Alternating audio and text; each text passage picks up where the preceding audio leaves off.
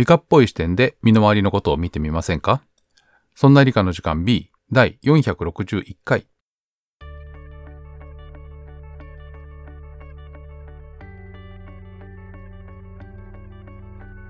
そんな理科の時間 B お送りいたしますのは吉安と香りです。よろしくお願いします。よろしくお願いします。ということでということで、今日は2人でお送りします。じゃじゃん。いや、わかんないよ。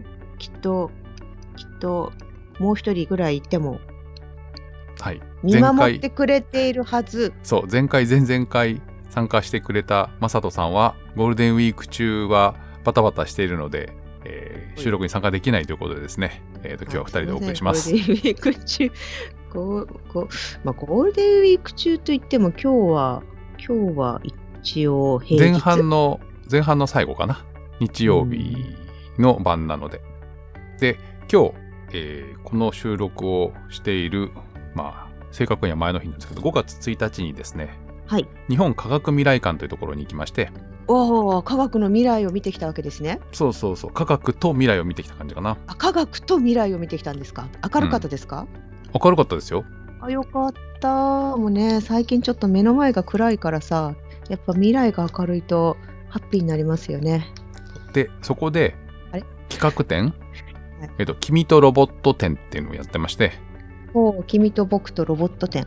で22年とか1000 2022年の3月18日から8月31日までの開催。日本科学未来館ですね。結構長いですね、結構長いんですよ。で、うん。ロボットがこう展示してあるっていうのはなんとなく分かったんですけど行ってみたら結構楽しくてお今日はその話題をお話ししようと思っています。だとおすそ楽しさのお裾分けですねまあ楽しさのお裾分けもあるし、えー、と興味があったら行ってみてくださいっていう感じかな。でそのね行きと帰りにうん。ポッドキャストを聞きましておう。えー羊のラジオアートの旅という、えうん。ーアートを見に行くっていうのを、えーレポートするようなポッドキャスト番組を聞きまして、はい。それもあってあなんか企画展とか見に行ったらそれのお話をしてもいいのかななんていうのもあって今日はこう君とロボット展の話をしようと思っています。なるほど。えっ、とインスパイアされた感じ？そうね。なるほど、うんと結構うん、この番組は自分でというか私がストーリーというかこうはい。どんなことを話すかを段取りを考えるっていうのがずっと続けてきたんですけどはい。たまたまあの今年に入って本を読みましたっていうのが2回続いたのねあのフォークの歯はなぜ4本になったかっていうのとはい。生物はなぜ死ぬのかっていう2つがはい。本を読みましたっていうやつで別にあのそういうのでも大丈夫なのかなって思ったのもちょっとあるのかなと思うんですけどね。で、えっと、羊のラジオっていうポッドキャスト番組は、うん。えー以前「そんないプロジェクト」で「そんない美術の時間」の初期を担当していた酒井さんが、ほう。えーお一人で喋りを始めたのが、えー今年に入ってからかな？2022年になってから始めたへえポッドキャスト番組になっています。そうなそんなのんですよ。聞いてないですよぜひ聞いてください。いやいやそういう意味じゃなくて そういう意味じゃなくてぜひ聞いてください。へえあらそうなんです。お元気でした？お元気そうでしたよ。おううん。お会いはしてないのねお会いはしてないです。あラジオであの、うん番組を聞きましたけど、メールはお出しされてないの？メール出してないです。まだ何本も聞いてない。えっ、と、4本ぐらいしか聞いてないかな。ほうほう。今えどのくらい今配信してるんですか？えっ、とですね、羊のラジオは第何回とかがタイトルに書いてないんだよね。ああそっか。そう、ポッドキャストをあでも久ぶしぶりに酒井さんの癒し声を聞けるとなるとちょっといいですね。テレビ東京うん。の大江さんってアナウンサーわかります？わわかりませんかりませんかあのーはいワールドビジネスサテライトで長くメインのキャスターをやっていて、一遍外れてまたやってんじゃないかな。大江真理子さんだっけな。とちょっと似てんなと思ってるんですけど、えー、それはえっと吉安さんが大谷さんとかえっともう一人ぐらいいなかったっけ？なんか似てるのと同じ感じですか？とも違うんじゃないかな。あ、えーとですね、羊のラジオアートの旅は、えー2022年3月22日にテスト配信3分36秒がありまして、2020あ3月22日か惜しいねで、4月3 2日から月22日にテスト配信してくれれば。テスト配信はいいじゃないですか。で、4月から、いやいやいやいやあの、しっかりと配信をされていて、はい。えー、1、2、3、4、5本？はい。6本か、えっ、と、配信されてます。はい。ということで、そっちも聞いてみてください。はい。でね、はい。えっ、と、最新というか、今、現在で最新の回が、えー大塚国際美術館の旅、その2ってやつなんですよ。お、その2。うん。で、大塚国際美術館の旅は、えー、そんな美術の時間のラチさんもいいよって言っていて、はで、えー私の両親ももう何年も前だろうな行ったことがあってあそこはおすすめだよって言ってたんですけどい。うん。徳島県なのでちょっとね思いついていくには関東からは遠いかなと思っていて。うん。香織さん徳島県行ったことありますか？えーっとね、徳島県って何がありますか？何何がありますかって。それは何があるかを、えー、と聞かないと思い出せない感じ多分ね、うん。仕事で行ったような気あがする。本当。徳島県は四国の、えー右側の真ん中？四国右側で、えー瀬戸内海側が、えー香川県。で、いやわおわかんないんだけどなんか空港から降りて、うん。バスに乗ってなんかバス電車？バスだった気がするな。うん、都心っていうかその市内に行ったっていう記憶がある。のとおそらくそこだと思うんだ。えっと、仕事終わりというかその日が仕事が終わって飲み会居酒屋的なところに行ってはい。で、まあ、普通にお酒飲みながら食べてたんですけどそこで頼んだ梅酒が美味しすぎてすっごいたくさん飲んで、うん。しまいには1本瓶丸々持って帰ってきて、うん。でそこのメーカーっていうのかな？調べて今でも愛用愛愛飲、うんしているしそれは鹿児島のメーカーだったんですけどあ徳島とは関係ない。そう,、鹿児島に遊びに行った時にそこの酒造まで行ってきた。そうですか。和歌山県じゃなくて徳島県だね。えー、わかんない。いやいやほら。梅って言えばねってあるじゃないですかいろいろ。梅干しといえば和歌山県なのもあるんで梅酒も和歌山県多いんじゃないかと思って。まあまあでも九州はね焼酎の方が有名なのでまあまあ梅酒といえば梅プラス焼酎だから。私はね、えーはいはい。徳島県だと上勝町っていうところに出張で行きました。うん。えっ、とね上勝町って結構山の中なんですけど、えーゴミゼロの町っていうのでちょっと世界的に有名らしくて。そうなんですよ。えっ、とねゴミ収集車が走ってないの。ゴミ収集をしないの。ゴミゼロの町なの。えーっと生ゴミは埋めて？まあ、生ゴミはね。紙家で燃やして？まあまあ田舎なんで、えーとうん。生ゴミはお家で処理するのをお勧めしていて、うん。その他のゴミはね、えー自分でゴミセンターに持ってくるんですけど、えーとね、30種類ぐらい分別になっていてうん。で売れるものはだから町から売るんですよ。しっかり分別すると売れるもの結構あるらしく。うん。っていうので、えーゴミゼロの町として有名な上勝町ってところにそのゴミセンターとかね、えーとん。いくつかの町おこしみたいなやつを見に、えーと出張で行きました。なんですがそこは山の方なんですけど、えー大塚国際美術館は本当に、えー淡路島、えー要するにあの鳴門海峡のところの近くでうん。空港から行くとこう淡路島方面にいたところなんですけどあの普通に見ると半日以上かかるっていうぐらい、えー大塚国際美術館、えー所蔵品が多く、まあ、詳しいことはね、そんな美術の時間やら、えー羊のラジオを聞いてみてください。羊のラジオ。はい、ぜひ。えっとたくさんの収蔵品があってそれが例えば特別展とかそういうので企画展とかで、えー、と出てるもの出てないものがあるんですか？やっぱり。それとも基本的に全部出てるんですか、えーとですね、所蔵点数はうん。なんか1000点ぐらいあって、で、えっ、と、簡単に言うと、うん。世界の洋画の名画ね、西洋名画を陶板、要は焼き物の板で原寸大再現ということで、すべてのものが、まあ、複製品というか、あの、うん。何？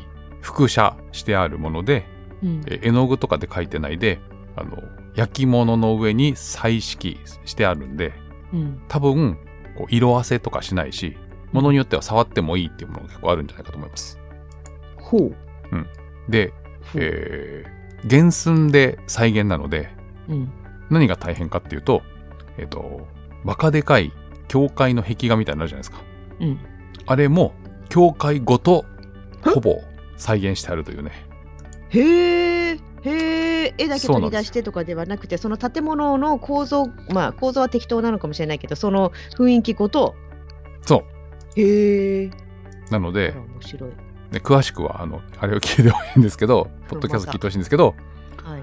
えっ、とね、古代、中世、ルネッサンス、バロック、えーバロック、近代、現代、えーまあ、テーマ展示とかっていう流れでですね、えーと作品じゃない、展示作品リスト過去 PDF 全1087点って書いてます。うーん。そう、1000点以上の当番の名画があって、もう大変なことになってます。有名どころのやつはほぼありますって言っていいんじゃないかと思います。ほう。まあ、そうなんです。本物ではないけど、それなりにしっかりとしたもちろん、贋贋 ちょっと言い方悪いね。贋作美術館的なイメージ。でも贋作じゃないのか。そもそも絵が絵ではないんだもんね。当番になってるからね。あれなんかよく漫画とかでありません？贋作だけをまあまあ。集めたなんとかとか言って、あー。で、私がね、面白いなと思ったのは、うん。えっ、と、モネの大睡蓮？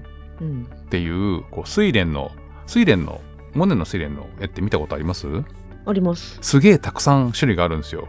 ああみたいね。なんか最終的にはなんか睡蓮睡蓮睡蓮って言っていろんな睡蓮書いてましたもんね。そう。で、でしかもえっと睡蓮の庭まで作っちゃったもんね。そうそう、あの、睡蓮の庭を作ってそこで描い書いてるっていから作ったのか。そう。で、なんていうの？えー縦2メートル近くで、えっ、と、横幅、えー、と4メートルぐらいの感じの睡蓮っていうのがたくさんあるんですよ。ではい私が見たのはそれが3枚置いてある部屋っていうのを見たことがあるんですけど、それもそれなりに、えー大きいんですけど、あの、この大塚国際のうんモネの睡蓮は、うんえっ、と、屋外展示で そうなんです。屋外展示になっていて、えーモネは屋外で展示をしてほしいと言い残したらしいんだけど、屋外で展示をされるなんていうことはできないから、普通の絵はね。まあそうね。なので、その一応そのモネのえっ、と意向に沿った展示をしてるそうわけね。そうそうそうそう。へえ。っていうので、えっ、と、すごいなっていうのとかがあったり、えっ、と、今、とこれはなんだ？マップガイドのページを開けたんですけど、うん。模写というか、あの、複製というか、なので、あの、写真撮影 OK。はあなるほど。はい。あシスティーナ礼拝堂そのままとか、えじゃあ行ってきたって言えば行ってきたように見見られちゃうってこと？まあまあまあまあ、あと、なんだっけ、最後の晩餐も原寸であったりとか、おおいろいろね、大変なことになってるらしいよ。大変なことに？大変なことになってるらしいよ。そうなんです。という感じで、そんなものにもインスパイアされて、今日は、えーロボットの話を本編でします。あはい。はい。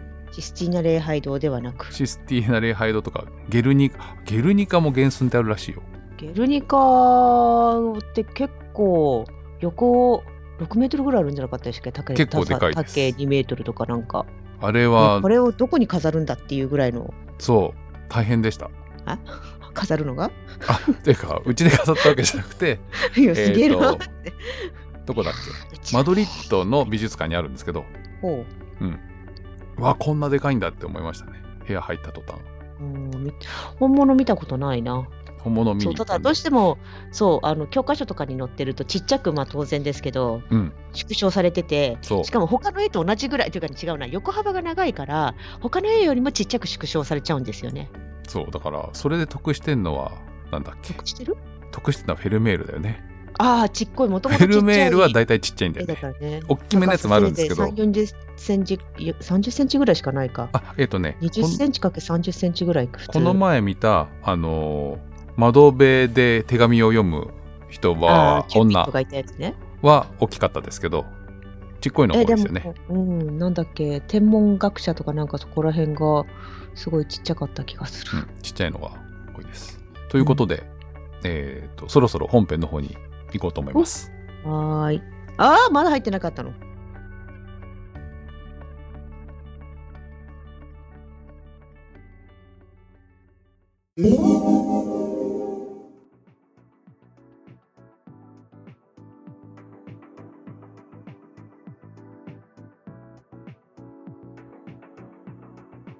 ということで今日は、えー君とロボット展に行ってきましたという話をするんですけれども、はい。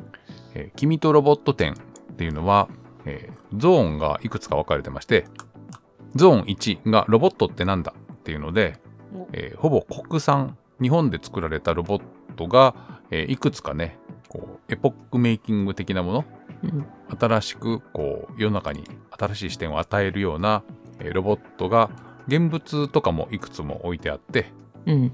あの2メーターぐらいあって1970年代に作られた人型ロボットだったりその後ろには、えー初代相棒ほう1999ほう年ほうほうほう。犬型ロボットねおなんで猫じゃないんでしょうかね。それはその時の開発者に聞かないと分かんないんですけどねえ、ちょっと。犬派だったのかしら。あれなんじゃない？えっ、と人間に懐くことがやりたかったんじゃない？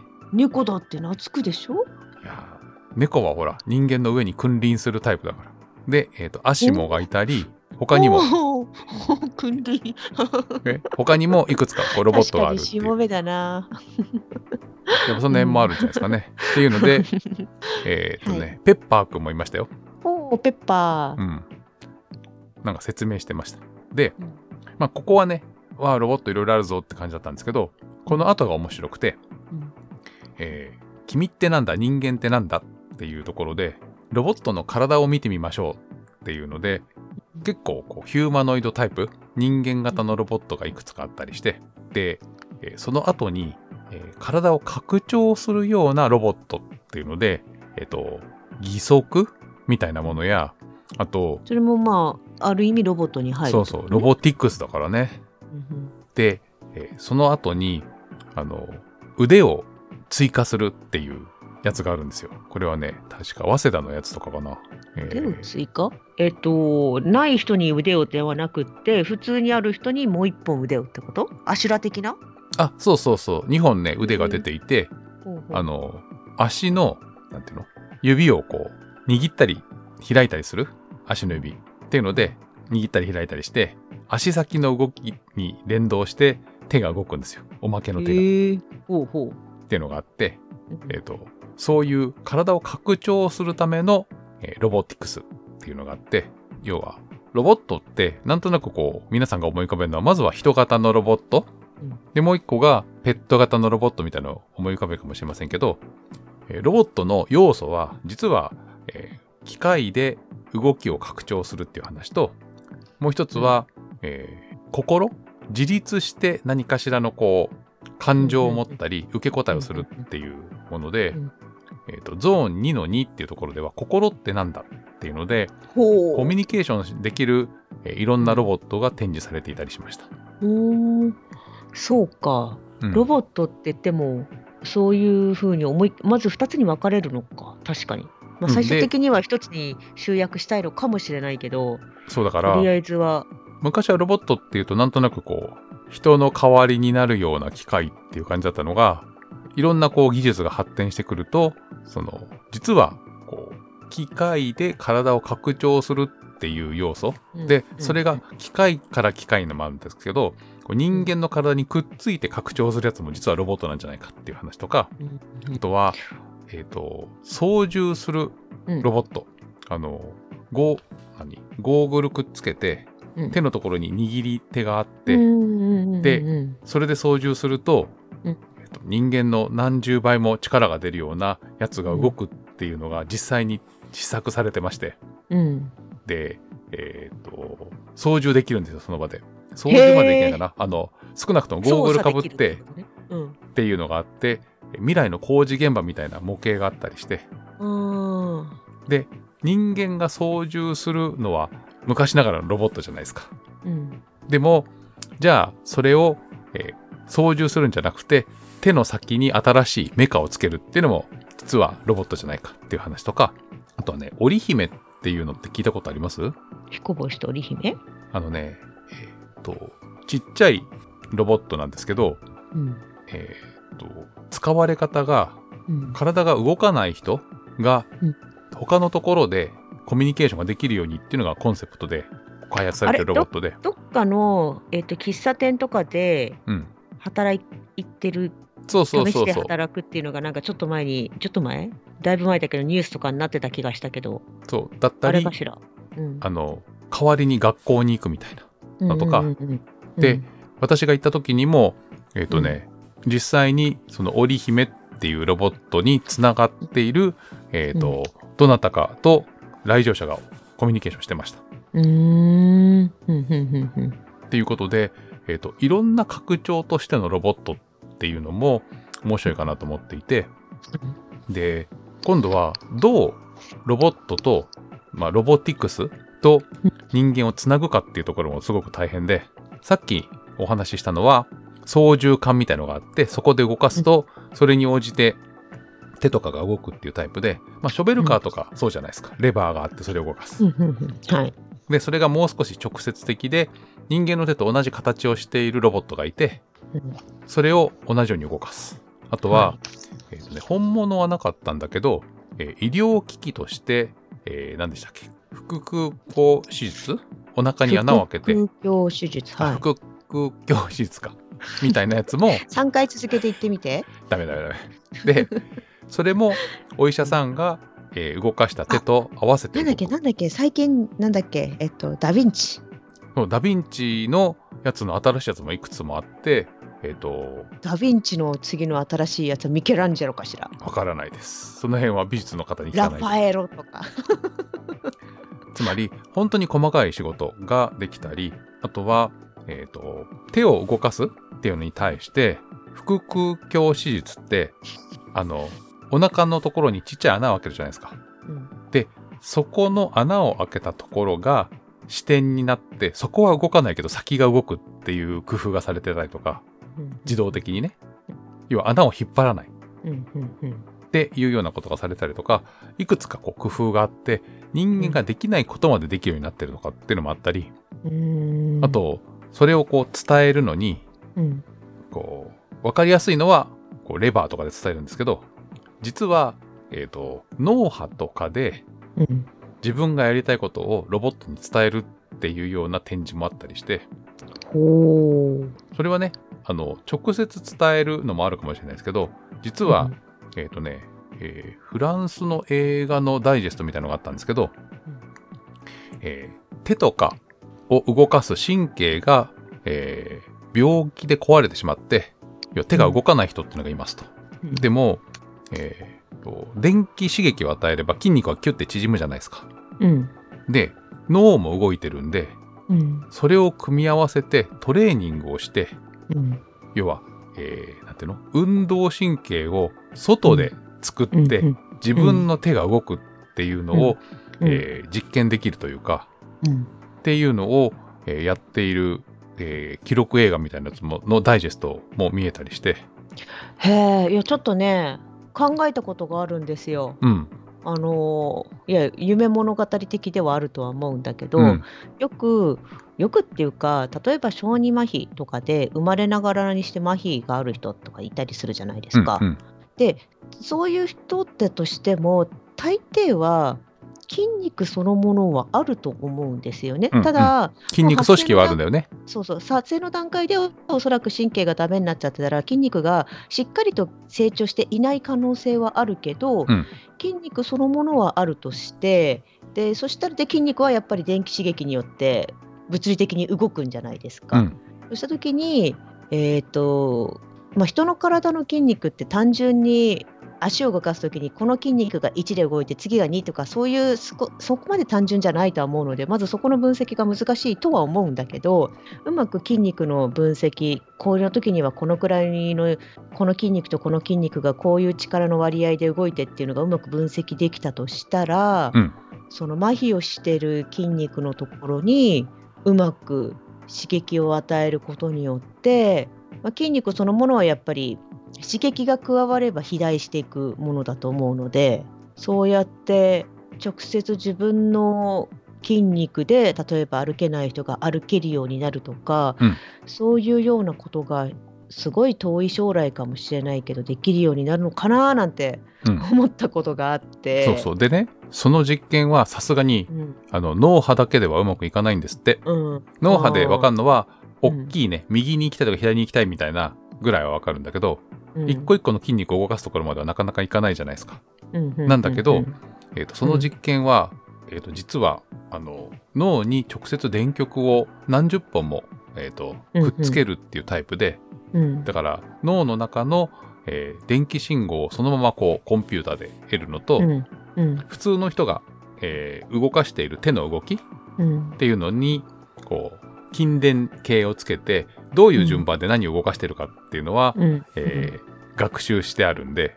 うん。だから、えーと被験者は画面でこういうふうに手を動かしましょうっていうのを見ながら、うん。自分の頭の中でそれと同じように手を動かすっていうのを考えた時のうん。脳のその電極のうん。やつと、うんえーそれを、えーその手の動きにするっていうのをコンピューター内で処理して、うん。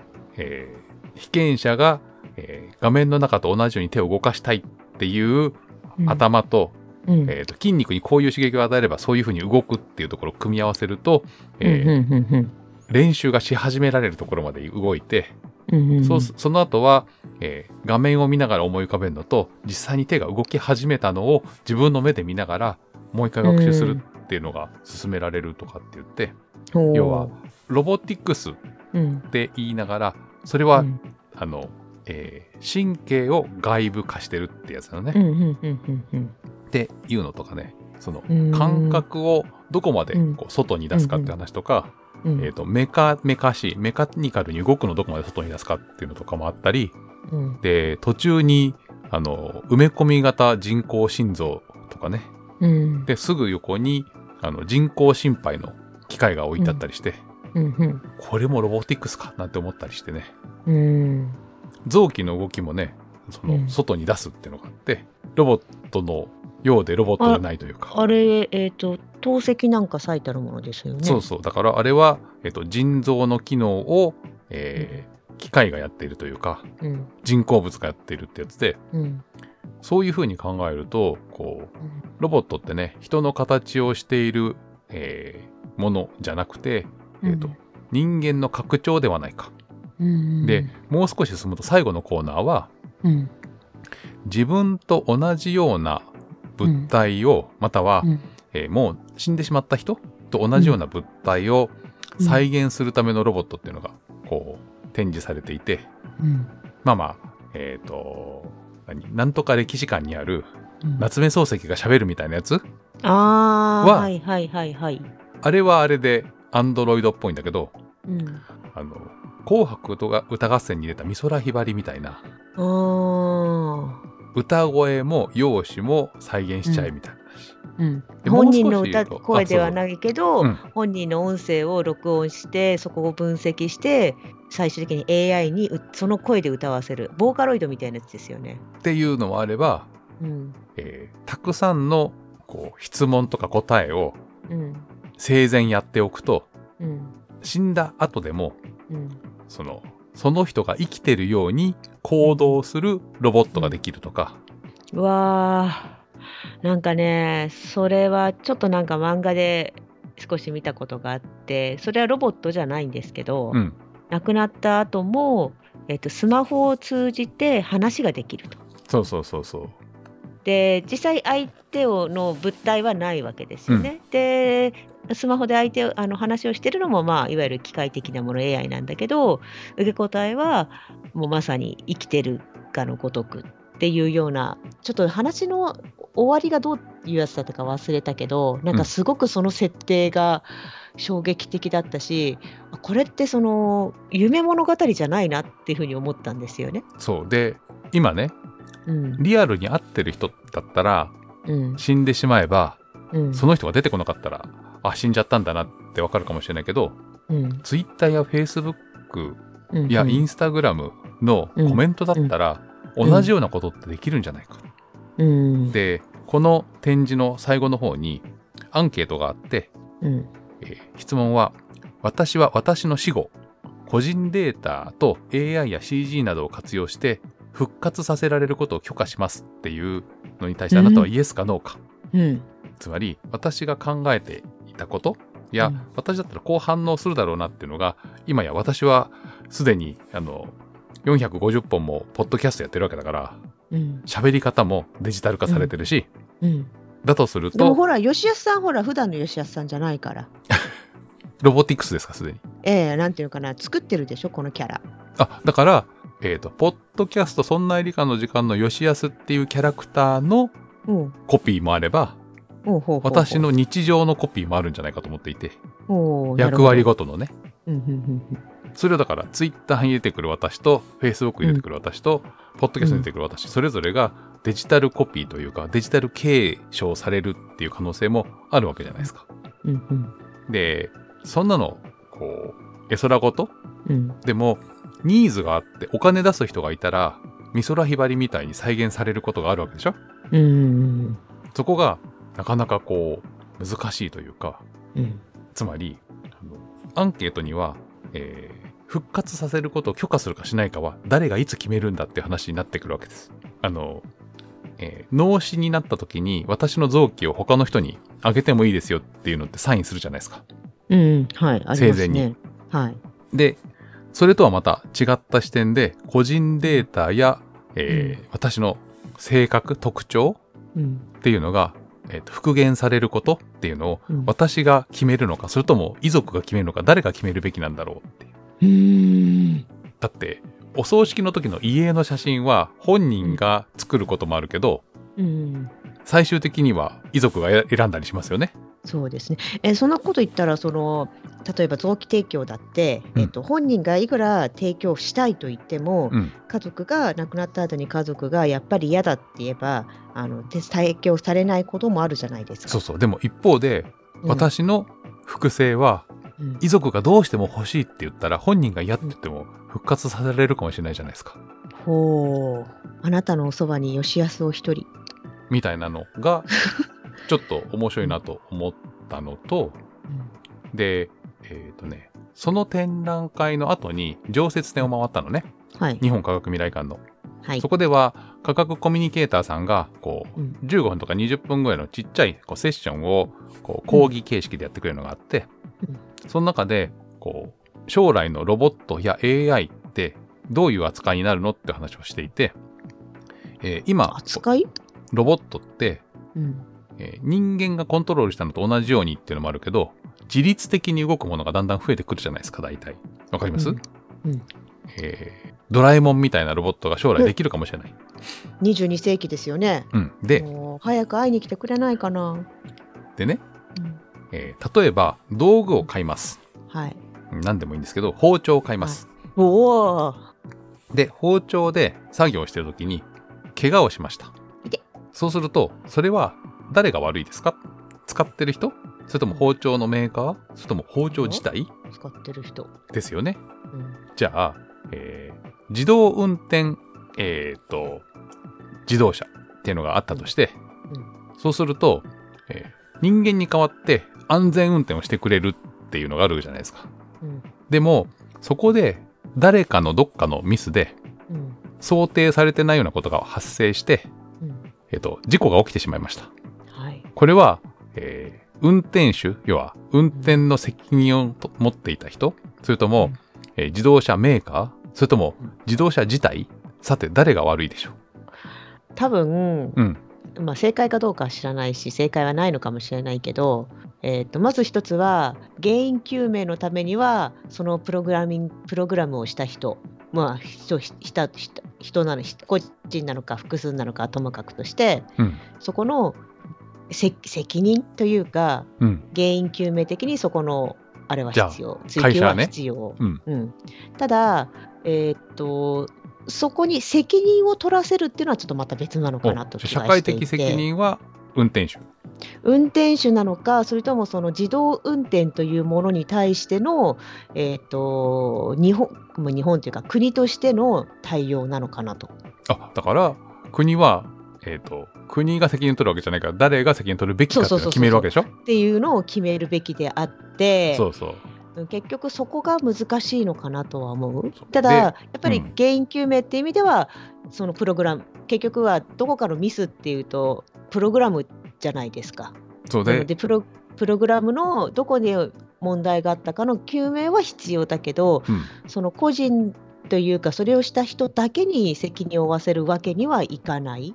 そうで今そはしたらそんなことは誰もやりたがらないというか。そうそうだから今の自動運転は運転手は、えー、と目を離してはいけない。緊急の時には、えー、とあなたが運転の責任を持つっていう風になってるわけね、うん。うん。だから、えー自動運転だけど飲酒して、えー、とそれに乗ってはいけないわけ。運転責任、うんうんうんうんっていうのがあるけど将来うん。自動運転が進んだ時はどうなるのって話と、うん。もう一つもっと進んでさっき言ったドラえもんが、うん。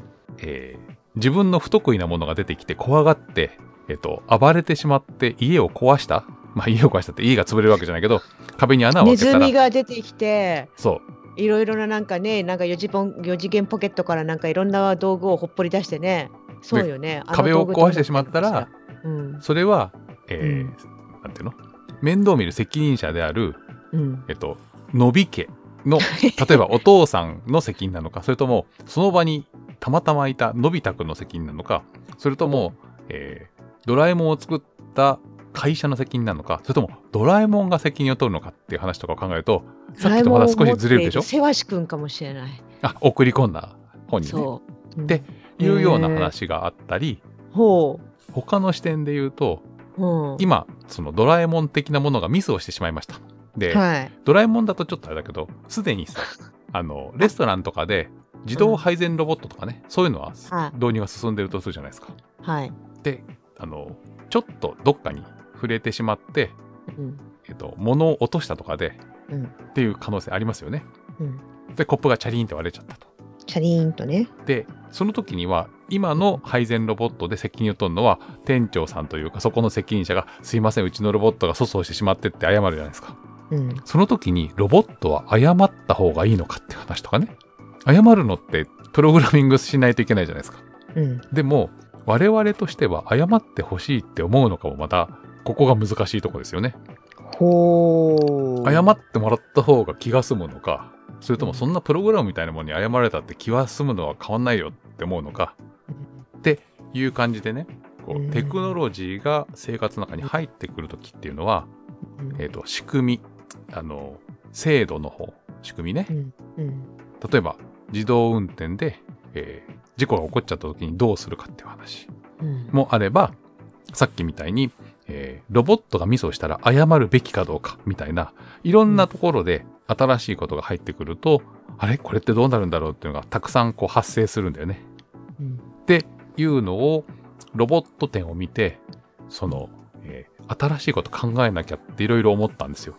ああそうね結局でしかも、えー、とこれから変わっていく先のことを考えて決めていかなきゃいけないことがたくさんあるじゃないですか。そうなんです。だからすごく難しいんだろうなと思う。でどうしてもそれは後手後手になっちゃうのは致し方がないというか。うん、だけどなるべく後手後手にならないように法整備をしないと今度はえっ、と一回突き出たものを収集するのって難しいじゃないですか。やっぱり出ちゃってるから。そうなんです。でそこでねこれは受け売りなんですけど受け売りですね。受け売りでその、はい。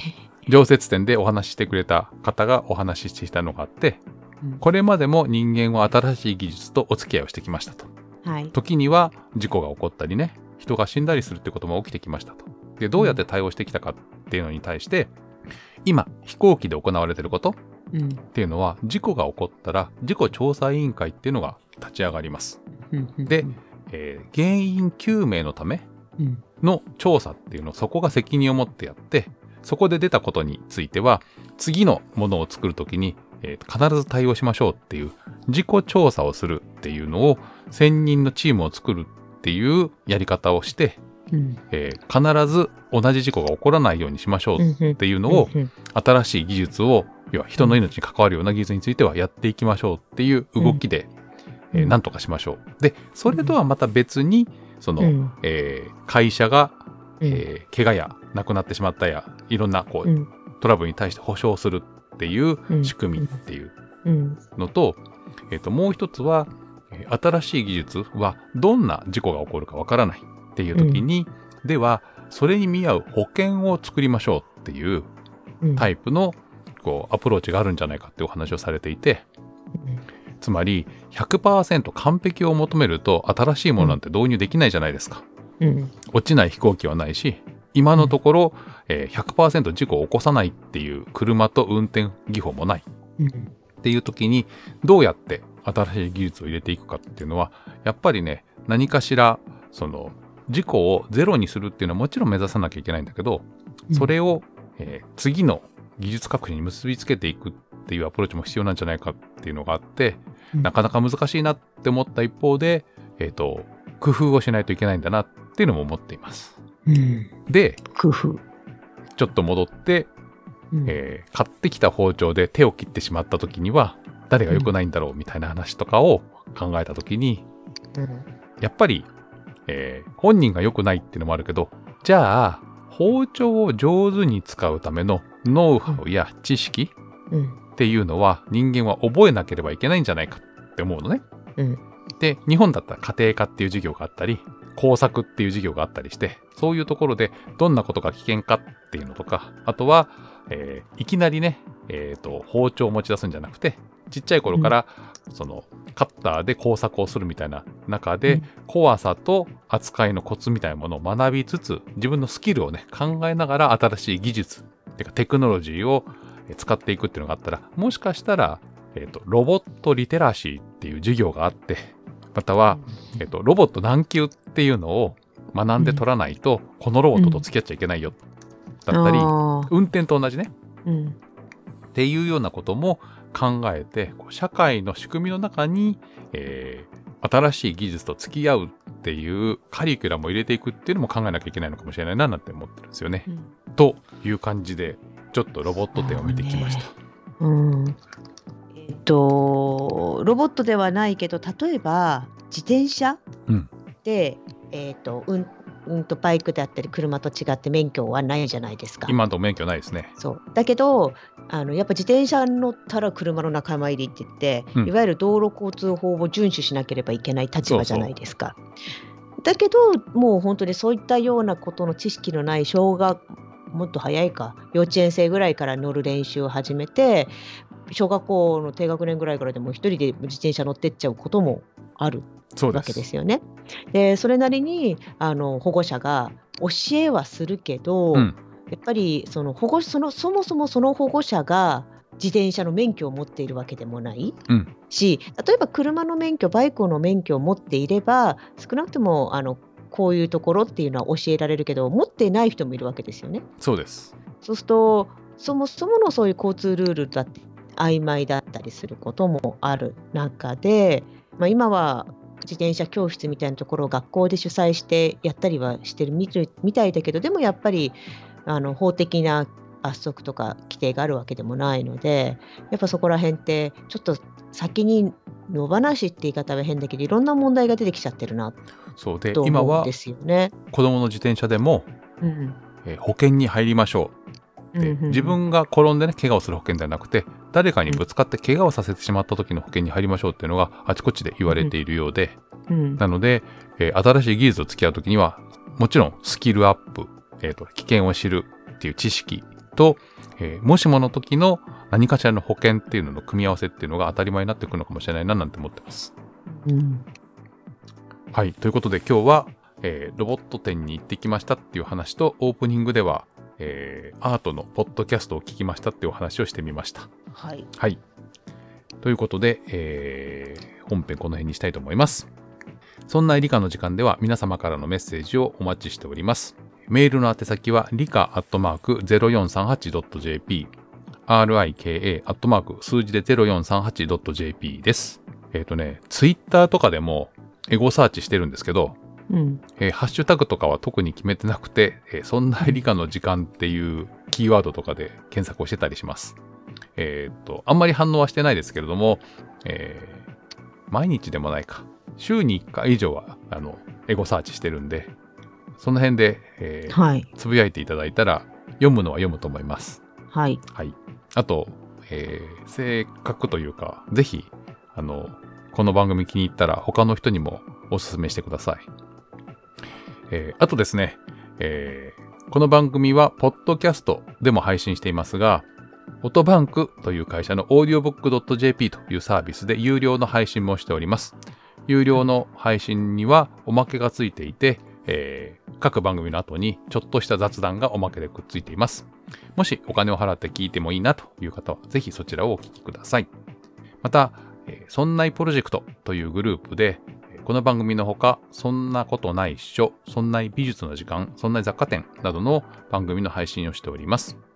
私たちのウェブサイト、そんない .com、sonnai.com からすべての番組番組が聞けますし、皆様のポッドキャストアプリなどで、そんないプロジェクトで検索していただければ、えー各番組が聞けると思います。そちらも聞いてみてください。ということで、えーそんな理科の時間第えー461回、この辺にしたいと思います。お送りいたしましたのは、吉安と、香りでした。それでは皆さん、次回の配信でまたお会いしましょう。さようなら。ごきげんよう。